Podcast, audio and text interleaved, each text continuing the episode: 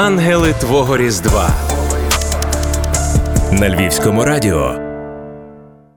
Денис Єфімов, лікар-травматолог лікарні швидкої допомоги. Зараз територіально медичного об'єднання. Працюю лікарем з 2007 року в медицині з 2003, тобто йшов працювати ще медбратом. Зараз паралельно працюю викладачем-інструктором в навчально-медицинному центрі Національного університету імені Данила Галицького і як засновником громадської організації Методопомога Львів. Львів'яни це такий дуже патріотично налаштований, і оцей громадський дух в них в крові. З початком війни це набрало таких обертів, особливо у Львові. Ті всі громадські ініціативи. І в мене це розпочалося. Я їздив, допомагав військовослужбовцям, ну, вчив їх разом з іншими лікарями. Львова ми їздили, вчили їх, військовослужбовців. Потім в нас не було потреби, тому що ми на волонтерських засадах. Але це бажання, скажімо, ділитися своїм досвідом, воно залишилось. Я дізнався, що таке об'єднання вже існувало ще далеко до мене, але воно існувало в форматі ну ж таки добровільно волонтерському. Ну, захотів поїхав, не захотів, не поїхав, тобто не було якоїсь системності. Ми сіли з тими хлопцями, дівчатами. У нас на той момент було сім людей. Сіли, порадились, робимо громадську організацію чи не робимо. Бо все ж таки це є можливість розробити якісь алгоритми і протоколи, і з нами будуть принаймні, хоч від якогось імені будемо йти. І на основі того я вже виступив як реєстратор тої організації, але я взяв на себе зобов'язання вчити їх, комплектувати аптечки. Ми зараз продовжуємо цим займатися вже другий рік поспіль, і як на мене досить успішно. На початку та нас питалися там ви хто, звідки і так далі. Але зараз у нас однострій, зараз у нас добре укомплектовані аптечки, є посвідчення. Ми їздимо на мотоциклах. Зараз у нас на сьогоднішній день 27 е, реагувальників, і от цього сезону у нас ще декілька людей хочуть до нас приєднатися, але їх чекає тривале навчання. Бо чим ми стаємо досвідченіші, тим у нас жорсткіші вимоги до навчання. Ми хочемо створити, по-перше, позитивний погляд на байкерів і на двоколісних, що ми не всі злісні і ми не всі порушуємо правила, чи вночі будемо людей по наукові. Ми навіть, якщо чесно, не знаємо, хто ці люди. Я можу ручатись за більшість байкерів Львова, що це глибоко порядні люди з почуттям відповідальності, з розумінням до інших. Але коли ти їдеш в жилеці, це не означає, що якщо ми їдемо на виклик, що ми маємо там дзеркала розбивати. Ні, тричі перепрошую, помаленьку просуваємось. І коли машини починають то розступатися і пропускають, це насправді говорить про те, що ми всі разом робимо одну роботу. У нас є певні правила. По-перше, байк, по-друге, бажання допомагати іншим людям. Це дорожньо-транспортні пригоди з потерпілими, в незалежності двоколісний чи чотирьохколісний. Якщо до 10 хвилин ми встигаємо доїхати, то ми виїдемо однозначно. Якщо більше ніж 10 хвилин, немає сенсу туди вже їхати. Тим більше є підстанції швидкої. Вони вірогідно приїдуть туди швидше ніж ми. Неймовірні історії в білих халатах. Ми не заміняємо екстрені служби жодним чином, ні поліцію, ні швидку. Ми лише приїжджаємо для того, щоб допомогти щоб збільшити ту кількість людей у Львові безпосередньо, а в ідеалі і в Україні, які могли би до приїзду служби надати ту першу допомогу, яка може врятувати життя. Тобто, ми жодним чином, і вони це розуміють, що ми жодним чином з ними не конкуруємо. Ми не забираємо тих потерпілих або ту їхню якусь роботу. Але ви знаєте, всім простіше.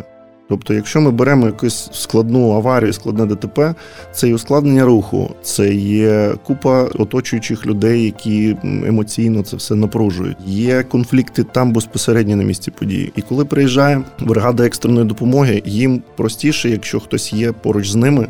Навіть якщо ще не приїхала поліція, або є поліція і немає ще швидкої, але ми є поліції простіше, бо в нас там є укомплектовані аптечки.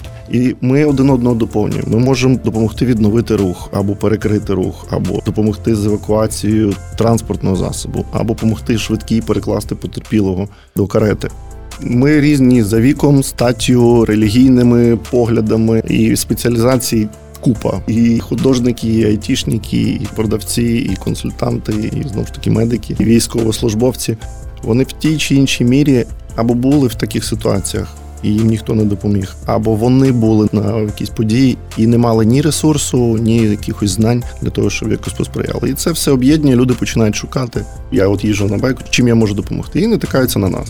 Ми намагаємося їх об'єднати під одно розуміння респондер або реагувальник, або перші на місці події, але вони різні. І комусь, наприклад, може здатися історія, хтось там зламав пальчик і він йому допоміг, а хтось допоміг при зупинці серця, проводив серцево легеневу реанімацію. і не вдалося врятувати навіть спільно з швидкою допомогою. Тобто, ну так буває. І от в кожного свій поріг от того сприйняття. Але вони залишаються, вони розуміють, що треба вчитись, немає межі досконалості, вони вчаться, вчаться. Але це не означає, що ми якась там структурна одиниця, якийсь там суровий підрозділ, що до нас все. Ти однозначно маєш мати мотоцикл, ти маєш там пройти навчання, якийсь вишкіл. Ні, у нас є дуже багато речей і вакансій в нашій організації, які нам потрібні. І люди не обов'язково мають мати мотоцикл. Це і фотографія, і підготовка банерів, і підготовка якихось текстів, і підготовка навчальних матеріалів, комплектування створення аптечок. Там купа купа роботи. У нас є вже цього року свій офіс, в якому ми проводимо навчання, збори. У нас просто знайти через пошукові мережі мотодопомога Львів. І у нас є основний ресурс це сайт, сторінка на Фейсбуці. Там є всі контакти, є контактний телефон, або можна в месенджері зв'язатися, або можна зателефонувати на цей номер і сказати: Я би хотів вступити в ваші лави. Нам руки потрібні. Це має бути і державна підтримка. Ну зараз насправді ми маємо підтримку Львівської міської ради. На нас подивились, і от цього року ми реалізуємо спільно проект. Перший на місці події він так і називається. І завдяки тому ми закупили спорядження. Ми на наступний сезон готові. У нас є майже все. Тобто ми укомплектовані надсучасними засобами і турнікети, і кровоспинні, і для травми набори, і плюс друкованою продукцією нам допомогли. Але єдине залишається в нас сама велика одна з проблем це паливо. Паливом ми заправляємось самі. Тобто це на добровільних засадах, і кожна людина, яка виїжджає або хоче допомогти, він заправляє за свій кошт.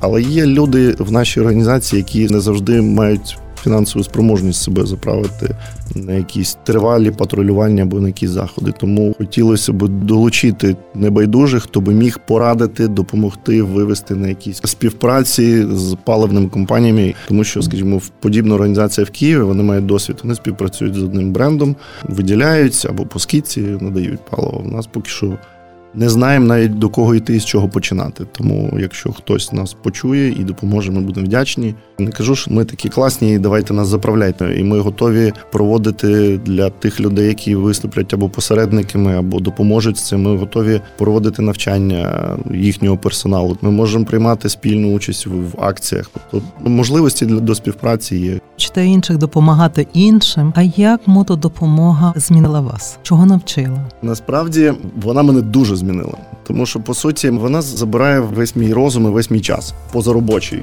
Це не мій вільний час, а це вже час, який присвячений діяльності. Ти не можеш залишити, тому що є і певна юридична робота, є певна паперова робота, яку треба доробити, є певна відповідальність перед людьми. Але от ті люди, які є в організації, вони змінили на те, що є настільки неважливо, як ти виглядаєш, який в тебе мотоцикл або автомобіль, які в тебе навички, на кого ти вчився, чи скільки в тебе грошей, оскільки в тебе там якоїсь нерухомості. Це все, коли ти бачиш очі людини, яка допомогла комусь, і очі тієї людини, кому допомогли зі сторони. Воно змінює тебе, і навіть якщо ти втомлений, навіть якщо ти емоційно виснажений, навіть якщо ти вже хочеш відпочити від всіх і нікого не хочеш бачити, ти знову повертаєшся до того, тому що вони хочуть вчитись, вони хочуть реалізувати, і ти не маєш права вже. Якщо сказав вперед, то ми вже не маємо права. Я особисто не маю права сказати ні, я там іду відпочину. Ти мусиш, але мене це не втомлює. Мене це надихає, якщо є люди, які не байдужі, що ти не стоїш один серед поля і кричиш: Люди, давайте щось зробимо. А ти повертаєшся навколо тебе є друзі, навколо тебе є однодумці. Тим більше я бачу зараз навіть в проєкті реформи екстреної допомоги є така ланка реагувальник. Тобто ми можемо навіть продемонструвати, що це не просто залишиться на папірці, а що це можливо реалізувати. Що от подивіться, є тільки на громадських засадах, але якщо ще буде підтримка державна, то з цього можна зробити діючий механізм. І в нас і в школах почнуть знати, і водії будуть більш свідомішими, і пішоходи будуть свідомішими. І ми того всі разом досягнемо і зменшимо кількість ДТП, і зменшимо кількість травматизму. Історії від львівських медиків, які повертають віру в диво. Зараз такий час, і це стосується, напевно, не тільки лікарів або медичної системи. Зараз зробити собі або оточуючим позитивний настрій складно, враховуючи, що скільки нас оточує подій за наявності яких посміхатись це буде цинізмом або якимось відхиленням. Але без того нікуди. Не треба забувати, що є близькі люди. Не треба забувати, що є друзі, є колеги по роботі, є батьки, є діти, є люди, з якими ми живемо в одному місті, в одній країні, з якими ми пересуваємось вулицями, з якими ми ходимо по магазинах, з якими ми вітаємось в ліфті, чи на сходах, чи десь на подвір'ї. Давайте бути добрішими, давайте любити один одного, поважати і пам'ятати, що все погане рано чи пізно закінчується. І бути добру, і бути святом, і бути різдву.